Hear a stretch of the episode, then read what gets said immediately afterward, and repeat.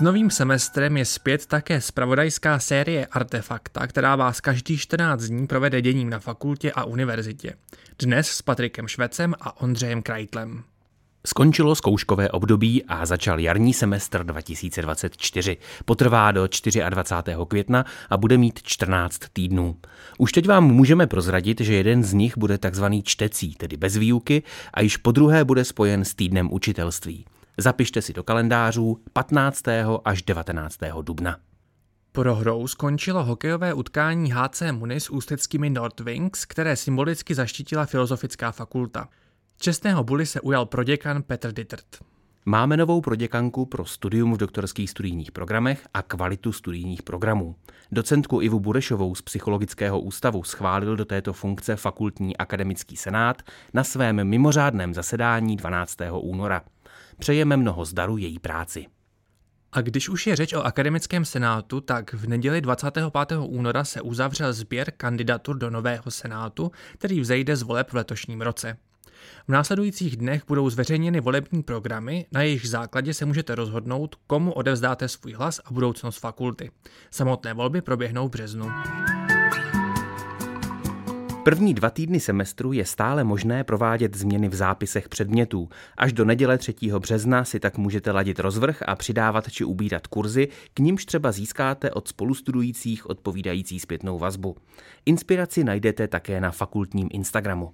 Od začátku semestru pokračuje výzkum v HumeLabu s poetickým názvem Ponořte se do zamlženého lesa s VR. Když vyplníte úvodní dotazník a stanete se participanty, získáte nejen vhled do toho, jak lidská mysl a tělo reaguje na virtuální prostředí, ale také drobnou finanční odměnu. V informačním systému najdete nové školení, které poradí, jak reagovat při mimořádné události. Vychází z doporučení Policie České republiky. Nezapomeňte si také v ISU doplnit krizový kontakt, který lze v případě nutnosti využít při rozesílání varovných SMS zpráv. Přijďte si pro tipy, jak vylepšit svůj životopis a získat práci snů.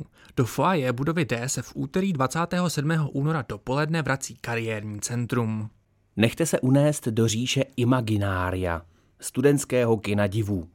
Od úterý 27. února ho každý týden najdete v prostorách Skala Café Baru a stojí za ním studující z Ústavu filmu a audiovizuální kultury. Těšit se například můžete na snímky Cesta do fantazie, Valerie a týden divů či Antikrist.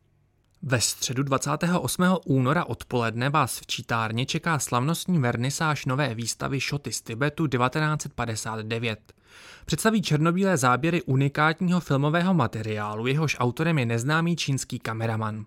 Vernisáž doplní filmová projekce s komentářem Luboše Bělky a součástí bude také ochutnávka tibetských čajů. O den později v podvečer bude v čítárně pokračovat cyklus autorských čtení. Svůj nejnovější román Pláňata představí spisovatelka, scénáristka a také absolventka Filozofické fakulty Petra Dvořáková. Český memoriál společně s Ústavem slavistiky zve na workshop psaní dopisů politickým vězňům v Rusku. Uskuteční se ve čtvrtek 7. března dopoledne a součástí je také přednáška bývalého ředitele ruské pobočky memoriálu Borise Bělenkina. Znalost ruštiny není nutná. Už 14. března pořádá Studentský nadační fond 25. ročník reprezentačního plesu Filozofické fakulty Masarykovy univerzity. Letošní téma odkazuje k atmosféře lunárního nového roku, tedy roku draka. Vstupenky zakoupíte přes sociální sítě nadačního fondu. A tip na závěr. K výstavě historických dokumentů Moc Inkoustu, kterou připravuje Ústav pomocných věd historických a archivnictví společně s Moravským zemským archivem, chystáme speciální podcastovou minisérii Archiválie z jedné i druhé kapsy. Do prvního dílu si Stanislav Bárta pozval Dalibora Havla, aby společně probrali ikonický rukopis Rajhradského martyrologia. Začínáme již v březnu. Podrobné informace o všech akcích najdete samozřejmě na fakultním webu. To je pro dnešek všechno. Své podněty nám zasílejte na adresu propagace.phil.muni.cz Naslyšenou za 14 dní se těší Ondřej Krajtl a Patrik Švec.